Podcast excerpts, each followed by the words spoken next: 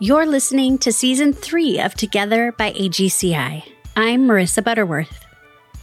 Today, I get to speak with one of my all time favorite women, Jacqueline Gustafson, about adoption and how to honor your child's whole story as they grow up.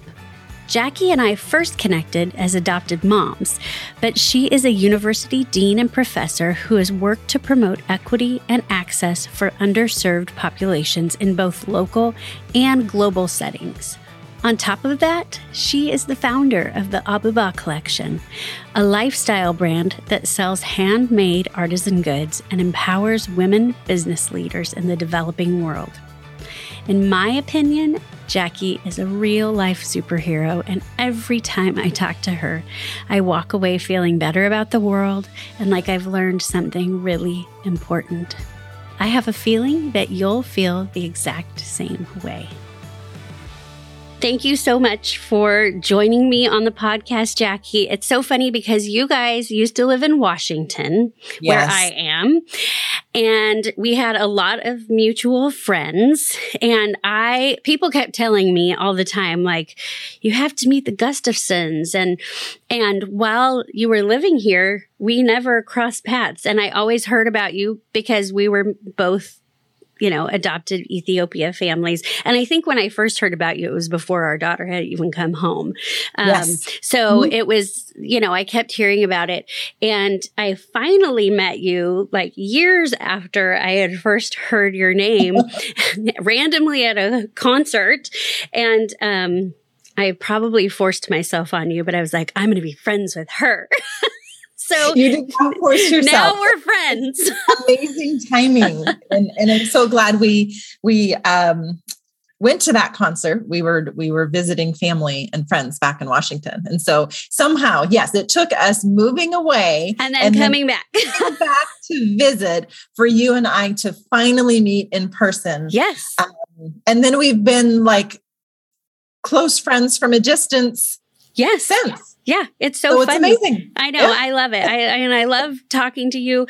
And I love that I finally was able to hear your family's adoption story because really it was, um, in some ways kind of an upside down version of our adoption story. Um, yet the cool thing is that when I met you, I felt like I just identified with you so much right away because there are so many things about the process, things that we can talk. We just jumped right in. It was like, okay, like, and I have learned so much from you really um, over the years that I've met you. I mean, it's been probably a two or three years now, but it's been pretty cool. So thank you for taking the time out and joining me on the podcast today and talking oh, through things. Yes, my my pleasure. Thank you for the invitation. It is always a joy to spend time with you, and um, you know, I love as you sort of. Uh, talk about our our relationship and and that part of the story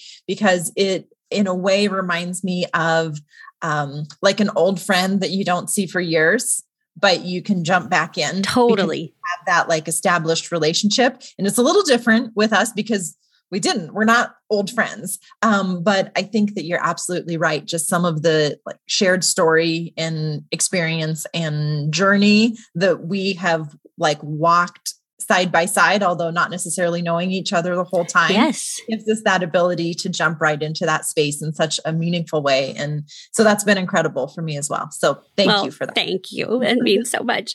So the really short version of our personal story is that my husband and I both knew we wanted to adopt when we were kids. So when we got married, it was just kind of a matter of life hitting and us figuring out what adoption would end up looking like in our lives.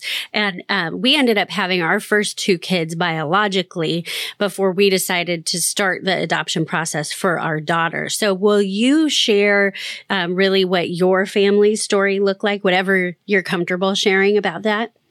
Of course. Uh, so we began to explore um, how and when we wanted to start a family. We had been um, we'd been married for like several years because we got married when we were uh, fairly young and then you know going through graduate school and all of that. So sort of when we, we when we started to come out the other side of that those conversations emerged um, just related to you know starting a family. And adoption was really a part of that conversation early on um, but th- there was an evolution of what that looked like. So at first, it was something that we had talked about as a piece that we um, both knew that we wanted to incorporate. I was the person that initially brought that to the table, um, but Dave was super receptive to that, and so we said, like, yeah, that would be um, an amazing part of our family constellation as we began to dream about that. Um, but it quickly sort of moved or shifted to um, evaluating what it might look like to begin there. So hmm. um, we always kept the door open to add children biologically, although never ended up doing that. But for us, many families, um, well for many families adoption is is not something that they embrace or is not something that's a good fit for them or that they're comfortable yeah. with. And then for other families that do embrace the idea of being an adoptive family it often takes the form of it being um, sort of a plan b. Yeah. And and that's okay because that can be like a beautiful and redemptive part of their becoming a family. But a question that we just felt sort of prompted in our heart to ask was what would it look like if we sort of flipped that around and said, if this is something that we want to incorporate, what would it look like to just start there hmm. and just make that our plan A? And um, as soon as we asked that question, things really moved pretty quickly um, uh, towards that journey of us becoming an adoptive family. Wow. That's so cool. So, when you made that decision, what were your next steps? Did you um, reach out to someone in particular? Did you have any idea of, of even where you wanted to adopt from, or were you open to anything? Uh, we were open, and um, because it did move so quickly, there wasn't like a a whole lot of exploration. Okay. And I don't know if you know this story, but if you don't know this story, um, this is going to be super fun to share with you right now which is um, i'm i'm a university professor so i was working in a university in the seattle area and i had a student that was looking for like a job or internship or something in this sector and she had become familiar with agci as a result of that. She oh funny okay. like going and working there but that was actually my introduction was through my student. So i was like mentoring her she was looking at different places she talked to me about agci and she ended up going in another direction but i was um, just really attracted to the work that the organization was doing and so uh, dave and i went to an agci fundraiser in seattle. Oh, we're like okay go and um, support this organization. And um, if we like learn more about the adoptive process or how we might you know personally uh, you know incorporate that you know great but that wasn't necessarily our intent. So we went to this fundraiser. Um, we almost didn't make it because we like had a hard time finding it but thankfully like, you actually made it.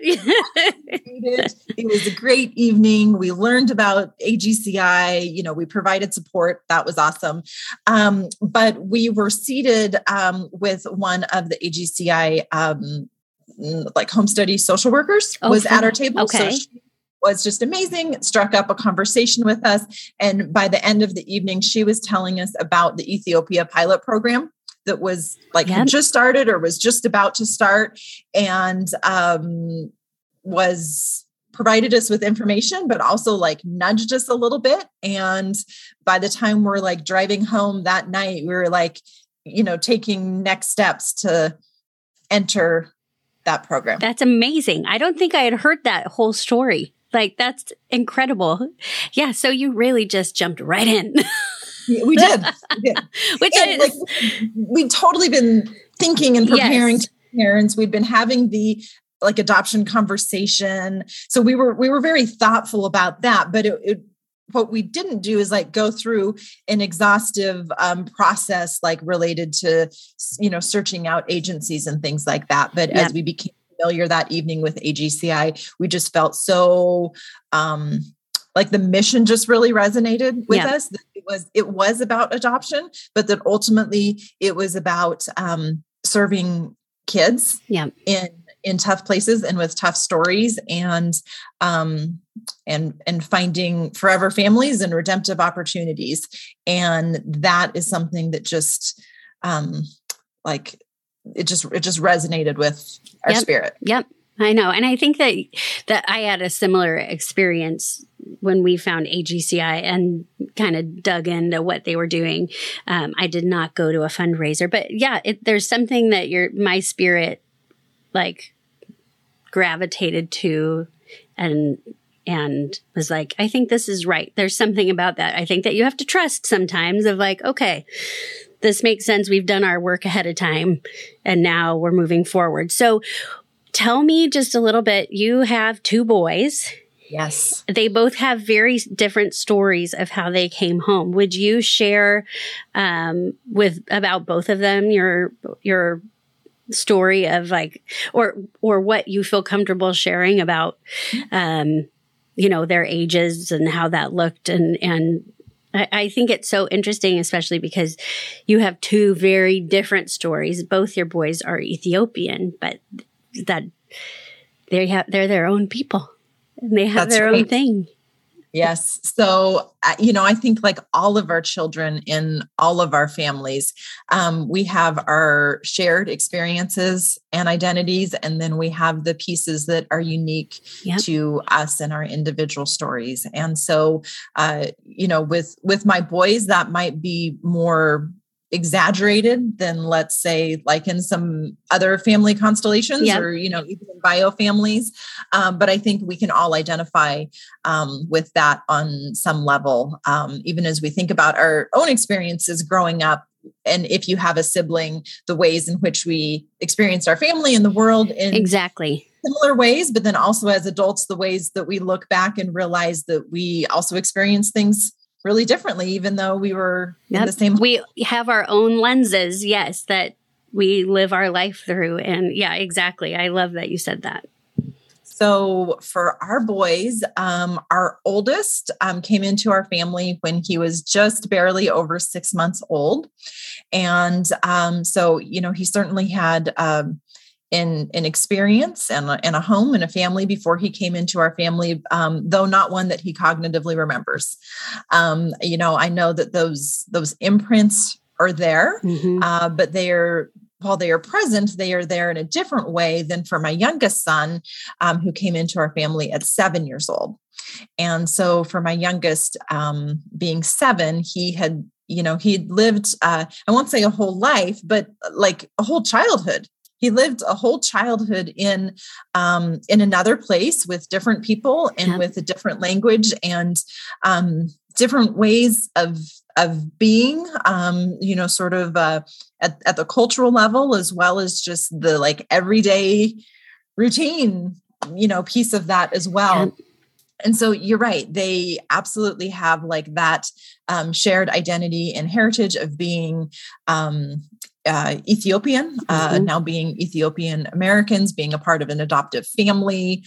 Um, and then they have really different stories. One, you know, being adopted as an infant without um, those cognitive memories, and the other one, you know, really bringing that that whole childhood with him into that. Um, there's, uh, you know, there's so many complexities of that, and I and I don't use the word complexity as uh, like to be synonymous with challenge Mm-hmm. but complexities to connote layers. Yes. Right. It's just, it's an onion. Like there's so many layers. That's what I mean by complexities related to yep. that.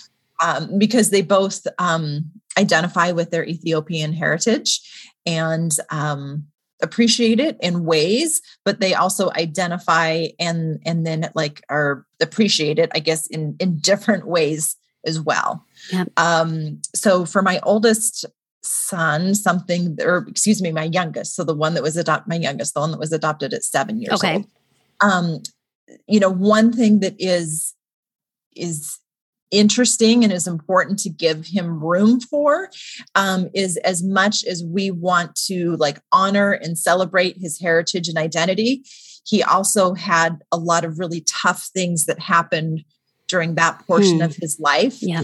and he's not always in a space where he feels as though this is something he's super excited about is remembering all of that or thinking about it or incorporating you know those pieces of his story into who he is yeah. now so while we know that's important in the long run we also need to give him space to um to manage that differently than my oldest yes.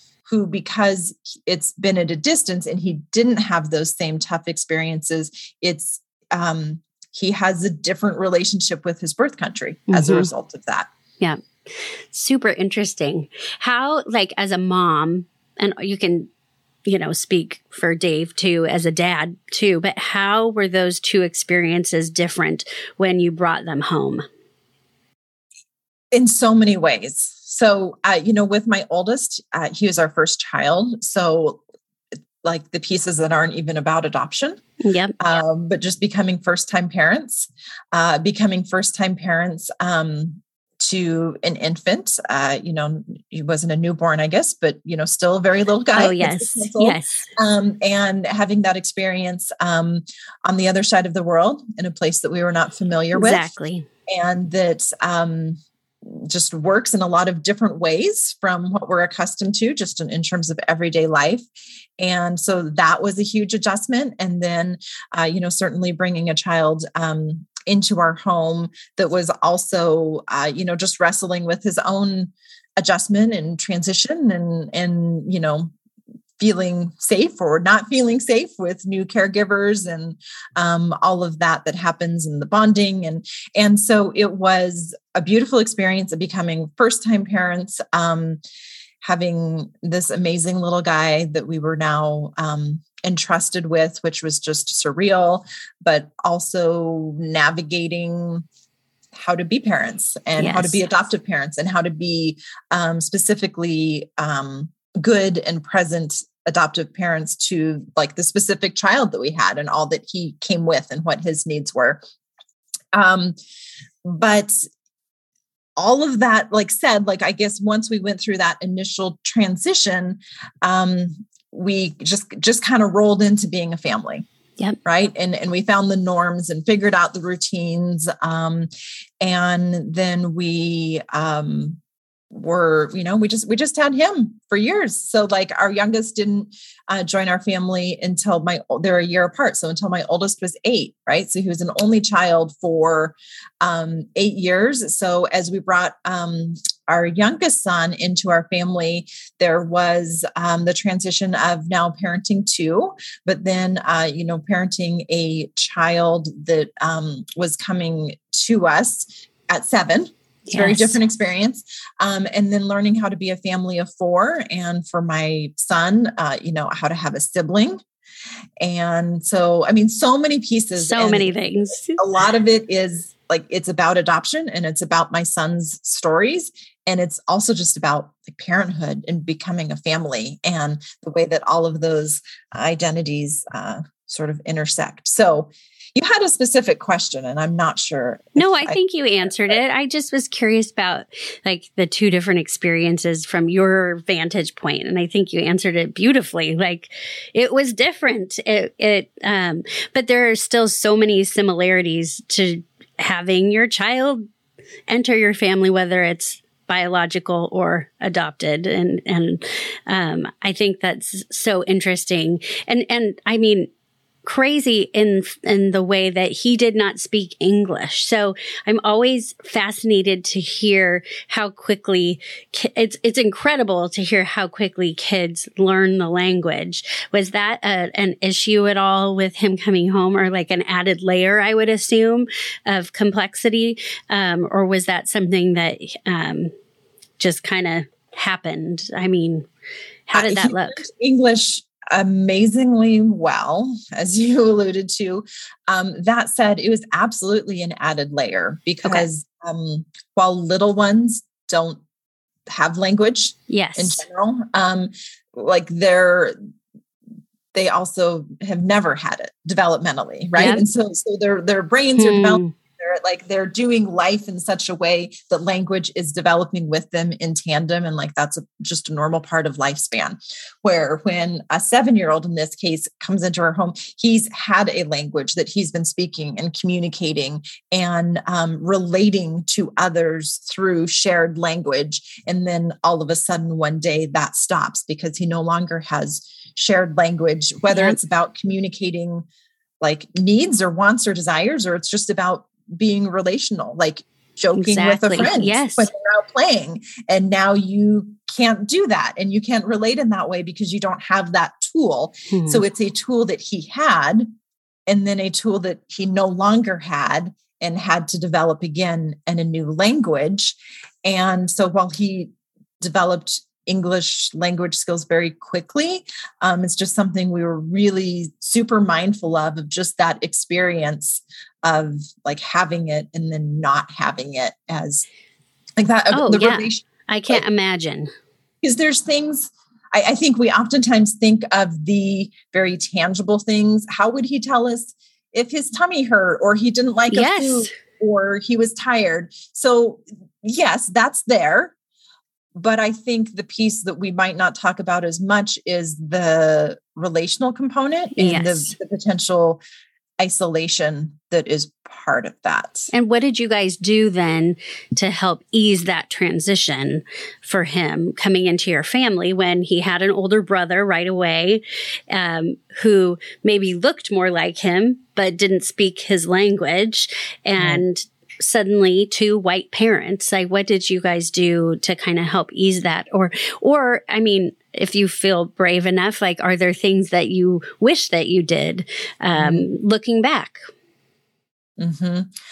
such good questions so i mean i i know for sure our our oldest was an incredible bridge so hmm. not language but just uh, you know for our youngest he was able to see okay there's this other guy that's um, yes. um, you know looks a little bit more like me than my new parents and is you know maybe uh, kind of close in age. And what is he doing or how is he responding or um yeah just that modeling right? That's so huge it, it, was, it was huge. So we would introduce new foods that we were clearly eating ourselves and yes. enjoying. And the immediate response from my youngest was to look at his now older brother. And even like one of his first phrases was like, Is it good? Is it good? Oh, hilarious. Yes. And like check He's it like, out. I can't trust them, but I can trust you. is it good? Like, okay, I okay, I'll go ahead and eat it. Okay. Um, I love and it that. wasn't food, but it's like we're gonna go and do something. We're gonna go to the beach. But what does going to the beach mean? Yes. That nothing, right? So same thing looking at him like, is it good? It which is, you know, translate, is this gonna be fun? Am I gonna like it? Is it yes. safe? All of that. And so that was a hugely invaluable piece that um i mean i guess maybe we hoped it would play out that way but you don't know what that looks yes. like yeah so certainly that was part of it. Um you know lots of just trying to communicate through sign language little bit of language interpretation some apps and things like that but okay. that was really hard. Yes. Um, that's not simple. then i think um just patience and yeah patience and grace right so mm. you know i think about is there something that i wish that i might have done a little bit different um i think i just in life i can prone to i can be prone to be impatient or to rush things mm-hmm. and i don't have a like a specific memory related to that but i'm confident i probably tried to, to, to rush, things. So that wasn't always I do that too. good strategy. Yep. Um, but I have an ability to sort of see where we need where we need to be going and where we need to land, um, yep. but don't always have um, the right spirit in getting there. Well, I feel the same way just in general about myself where I'm like, oh, Marissa. And then I hope too that you were able to offer yourself some grace and kindness too as you were navigating this of like, gosh, this is new territory for everyone, you know, that that you had that that that's really incredible um and challenging and beautiful and all of the things all at once. But I love, I love that you shared that. So I wanted to talk a lot about now that we've kind of laid a foundation for, um, your boys and uh, their different stories. Now your boys are older. They are, um, well, share how old they are. And then I wanted to specifically talk about navigating and honoring our children's stories when mm-hmm. they uh, come home and um, it, it, looks different from when they're babies and people are mm-hmm. asking you like, Oh, where are they from? When did you bring them home? If you're lucky, they also ask really inappropriate questions that you have to navigate as well. Those are nice, normal questions. I got a lot of ones that I won't mention here, but I'm sure anyone who's brought a child home that looks different than they do has heard from a lot of people with a lot of different questions.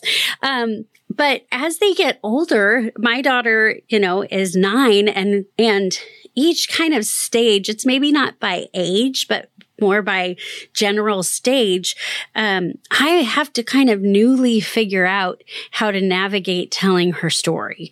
And mm-hmm. now that she's nine, I really feel like it's not my business to tell um, at all. So share how old your boys are now, if you're okay with that. And then would you talk us through like how you suggest navigating it, especially when you have two very different stories at home and honoring both of their pasts mm-hmm. at the mm-hmm. same time. So, would you talk through a little bit of that? Because I think it's super interesting. You have such a different outlook on it. Yeah, I'm I'm happy to. So they are they're 12 and 13, almost 13 and 14. So they're they're like 11 months apart. It's amazing. So we've, got, we've got those birthdays real close together and they they like share an age for a month, right? Oh, so I love it. Yes. Okay. Uh, because they are very like just different personalities, they're different sizes, they're in different grades, they have different skills and all yes. of that. But to be the same age for one month every year and that's kind of fun. I love that. Um, so they are in, um, you know, they're in adolescence, a significant developmental stage as we think about uh, identity and story, whether we are part of an adoptive family or not. And we all have different stories, but uh, just really significant age, just related to identity development and stories. And so, you know, all the way from the beginning with my oldest, one thing that we were really um, we we really tried to be thoughtful about or intentional about was um, these two pieces. One was honoring his whole story, mm-hmm. um, and the second piece of that is that it's his story. Now it's part of our family story, but it's his story. And so it's it's not actually mine to share but it is his to share. And but then to your point the way that that looks different in different um, ages and stages. Mm-hmm. so you know i think at, at, sometimes i almost defaulted to um, making it giving so much respect to the fact it was his story um, but also like needing to catch myself of but i also don't want him to be in a position where maybe he doesn't have the um, language or just ability to know how to navigate that. Yes. Right. So if I were to give you an extreme example, like I never did this, but let me just make it extreme. Okay. Like if an adult like said, like, oh, you know, here's my questions. And my response to that was, you know, well, it's his story. Um, he's five. Why don't you ask him? Exactly. Well, that's not a great position to put a five year old in. No. there has to be a space in between there to say, well, really, you know how do i let someone know that um, i want to honor that being his story to share without putting the burden on him to do that? Like i still have to be the parent and be the person that's navigating that. Yes. And sometimes that that um, that means there's awkward conversations. Yeah or some people don't get their curiosity satisfied. And like that's okay. I never want to be rude or hurt anyone's feelings uh, but i'm also comfortable with like my responsibilities to my child and to my family and, and what's in their best interest.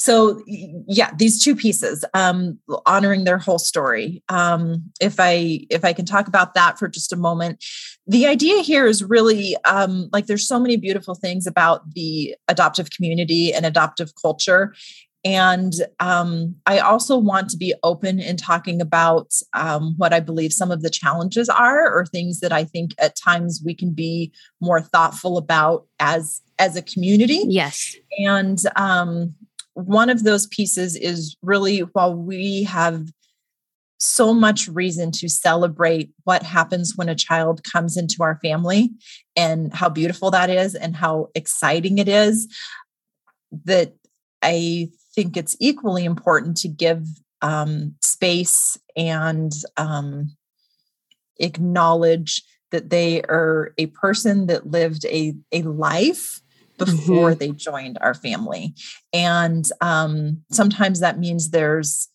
there's tough pieces of that but there's also good memories mm-hmm. and uh, things to celebrate and things to honor and my children's stories did not begin the day that they came into our home. They began yep. came into this world, or frankly, before, before they came that, yeah, yeah. Um, and so, um, I, as an adoptive mom, and my husband as an adoptive dad, we just had to get really comfortable with. They have a story and a life that we were not a part of, mm-hmm. um, but we can still be their champion in um, honoring all of that. I love like, that. You got to let your own ego go, right? You like, really do. Sometimes daily. I mean, really, yeah. yeah. I wasn't there. Yeah. I wasn't there. And everything that happened in those days or months or years is just as much a part of their story and journey as everything that happened after the day that I was there. Yep. I love that. I think that's huge. So, so that is the, that's the whole story kind of piece.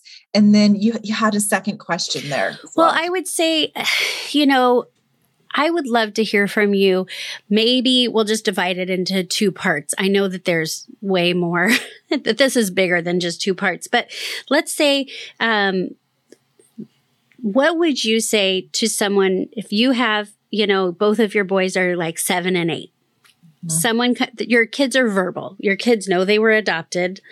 Um, what would you to say to someone who walked up to you and and asks you for details of their story. And then on the second half, now that they're teenagers, um, or almost teenager, both teenagers, um, what would you say now versus back when they were seven and eight? What are some examples of something that you could, um, I, uh, just help people navigate the words. I feel like you're so gifted at that. And every time I hear from you, I, you know, get something else that I'm like, oh, I love how you put that. I love how you phrase that because you're really good at, like you said, those awkward conversations.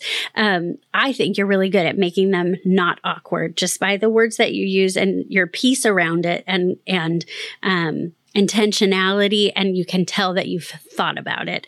And, uh, I, you know, a lot of people, uh, everybody's different and we're all, you know, I want to give grace to adoptive families, but there has to be some intentionality around it as well. So with now that I keep talking with those two, you know, ages and stages, what would you say are, are the best things, um, like the best kind of responses, even if it's just very general on this end? Mm it's it's a great question and um, thank you for your kindness and grace but the the the vulnerable truth here is uh, i actually have, have, spent a lot of time feeling uh, regretful about not managing conversations well hmm. because you know I, I either maybe shared more than I wanted to because I didn't know how to navigate it, or maybe I didn't share more than I wanted to, but I'm not sure that I navigated it well with the individual. Mm-hmm. I think that um, we can put a lot of pressure on ourselves around these conversations, which they are important. But like I said, to just share the vulnerable truth. Yes, um, which I appreciate. I, I, don't know that I have, well, let me rephrase that. I know that I don't have the answers. let me, let I me love that. Yes. And so, what I would recommend to anyone is not a set phrase or response or words, but my recommendation would be this think about it on the front end anticipate conversations and like this is this is a a life recommendation, right? Yeah. Like anticipate hard conversations and be thoughtful about how you would like to respond to those hard questions or hard conversations, even to the point of considering words or phrases that are Hmm. consistent that just work for you like they're consistent with your values they resonate they I feel love good. that. as you think Yes. about saying it you're going to feel good about that conversation Mhm. now we can't plan or anticipate everything No, and that's the thing. People come at you with they do. a wide range of questions. So you, you can do all your homework and then still something's going to come out of left field and you're going to go okay I, you know i thought i was i was prepared i'm trying to be intentional and i never even thought about Oh, that and I And felt so that a hundred percent. going to happen Yep. um, but there's also been times when um, i have put a little thought or intention to it and then the conversation it comes it hits and doesn't mean I, I get it right or you know do, you know do a perfect job of navigating it but maybe i feel a little bit more at ease because i've thought about it on the front end. So you know one of those things that i think you know your question was how is it different like the 7 and 8 than you know 12 and 13 I, i'm not sure but what i do know is in that time frame i have developed and found language that i didn't initially have that feels more comfortable and then we Hmm. just learn how to adapt that language over time so one just to give one concrete example around that we get so many birth mom questions and we got them when they were little when they Yes. were in between and we get them still and sometimes it's in front of them sometimes it's not in front of them and as i believe you've experienced as well they can be very very specific Yes. and so we all have to find what we're comfortable related to sharing and our own response on that. But again, just to give an example, um, a phrase that we have found is um, that we are comfortable sharing that our children both have um, family in Ethiopia hmm that they remain um, connected to I love that. is that um, mom, dad, siblings, aunts, uncles, those are specifics that we don't get into except with close family and friends where Yeah. we've shared more of the details of their story. But for individuals that and and you know the the intent is often good, Yes. not always I'd say most of the time. Yes. and so to be able to provide a response that is not shaming of the person asking the question for having asked Yes. because again i do believe the intent is often good so it gives a response it acknowledges it it shares some information but it is also a response that has a boundary on it hmm related to the details of that I love that. so that's going to be different for everyone i don't even know that that's a difference between like the 7 and 8 and the 12 and 13 no, but, but that's a through line. found Yeah. in there. Now, a piece that is a little bit different is we are um, just super straightforward with our kids at their ages right now about what they're comfortable with and what they're not comfortable with. hmm So, an example I have on that is we have a um, like an Alexa device in our kitchen that is the video one. And so it's really fun because our family, like photos that are stored on the computer, Yes. just Just, are going through. And so, you know, things you haven't looked at in years and the Might kids just pop up. Yes. and they just pop up. Um, but as a family, we've taken uh, trips back to Ethiopia and um, visited a family that they have there. And so, just as an example, those photos are on there. And so, just the other day, we had a very real conversation around um, hey, it's really fun when we see these photos pop up. How would you feel if we had guests over or you had a Hmm. friend over and this came up, these photos came up, and if that resulted in a question being asked? And, and would you feel, how would you feel about that? Hmm. And um, they both shared their response to that and were actually both really surprisingly um, open about That's it. great. And it, it, it like it wasn't, it's probably a bigger deal to mom than Yeah. it was to them. It, it didn't feel like a big deal to them right now, um, but maybe that looks different in a year. So those are things we want to uh, have planned, intentional, thoughtful conversations, but then also just as we're doing life and it comes up, right? The yep. photo comes up on the screen, and then we realize, oh, there's a question to have a family conversation about and we haven't had that yeah. so, so, let's do that let's do it and i think it gives them permission if a year from now they do have something ping inside of them that feels uncomfortable, that they already know that you asked and that they can go to you and say, Hey, that feels weird. Can we not do that right now? Mm-hmm. You know, you've given them the permission to change their mind and open that up. And I think that's really important and beautiful. And that they could each have different, you know, reactions to it. One might feel weird about it and the other might be fine. And you can kind of go from there with that, you know, that you've given that space and opportunity to talk about it and not have it be something weird in the future. I think that that's really huge. And, um, in other ways besides like talking about it with other people, talking to them. Mm-hmm. I think that's the biggest thing of like continuing to honor their story by continuing to have the conversation that it's not something that just ends like, well, I talked to you when you were five and mm-hmm. you said mm-hmm. this.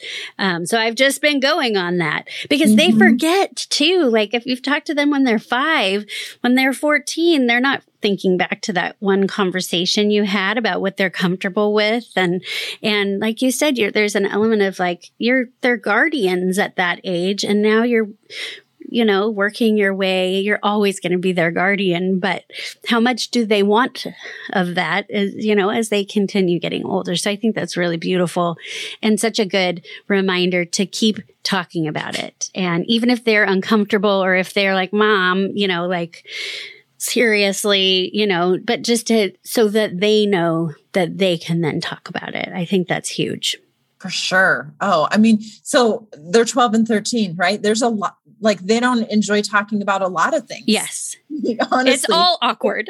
we think about like being a family, we, we as parents, okay, um, we continually are bringing to the forefront of conversation what we value as a family. Yeah. Whether that's like deep held um, beliefs and ways of being, or it's like just fun things, uh, you know, a love of a sports team. Okay. We're, like those are just continual, continually brought to um, conversation. And so, if we think of this as just being a part of that, it's not a one time conversation. It's also not only a planned conversation or hmm. only a spur of the moment, but if it's something that's a part of who we are and what yes. we value, then it's always going to be integrated um, in in the way that we engage as a family over time and it does look different just as all of our conversations evolve and look different as yes. our kiddos get older um, but something that's always present yeah, I love that. Well, thank you so, so much for jumping on with me. I feel like you have just endless amounts of wisdom to offer. I know you probably would be like, Oh my gosh, this is embarrassing, but I feel like that. I, I think that, um, I learn something every, every time I talk to you. And I know that you're not like trying to teach me things, but just hearing from you and, and how you're navigating this, I think is, um, just such a huge value to, to me. And now we get to share with a lot of other people that I hope will um, get something out of this. So thank you, thank you, thank you. I really appreciate your time. Well, it is. It's my pleasure. It always is. Um, just a joy to spend time with you. Um, I appreciate you using the wisdom word, uh, although your your uh, suspicion is correct. no um, one likes it said about themselves think, or feels it. I think what I want to do and what what I hope those in my community want to do is uh, continue to lean into important conversations. And I want to be growing every day in my ability to be listening to others um, and also in my ability to be thoughtful in sharing my own story and my own experience in a way that might be um, beneficial or helpful or or inspiring or build another up and so really that's that's what i see this as an opportunity to do um, my story will be different from your story yep. but there will possibly be things that you um, identify with as i share and if we can do that like i said in a way that is um, helpful to others in our community i love that me too well thank you i love it Thanks for listening to Together by AGCI. That was Jacqueline Gustafson, adopted mom, university dean and professor, and founder of the Ababa Collection. As always, if you liked what you heard, please rate and review us wherever you listen to podcasts. If you'd like to read or watch even more stories or learn about the work that we do at AGCI, go to our website at allgodschildren.org. Reach out to us and let us know what you think on Instagram at All God's Children International, or you can email us at together at allgodschildren.org. Thank you for listening.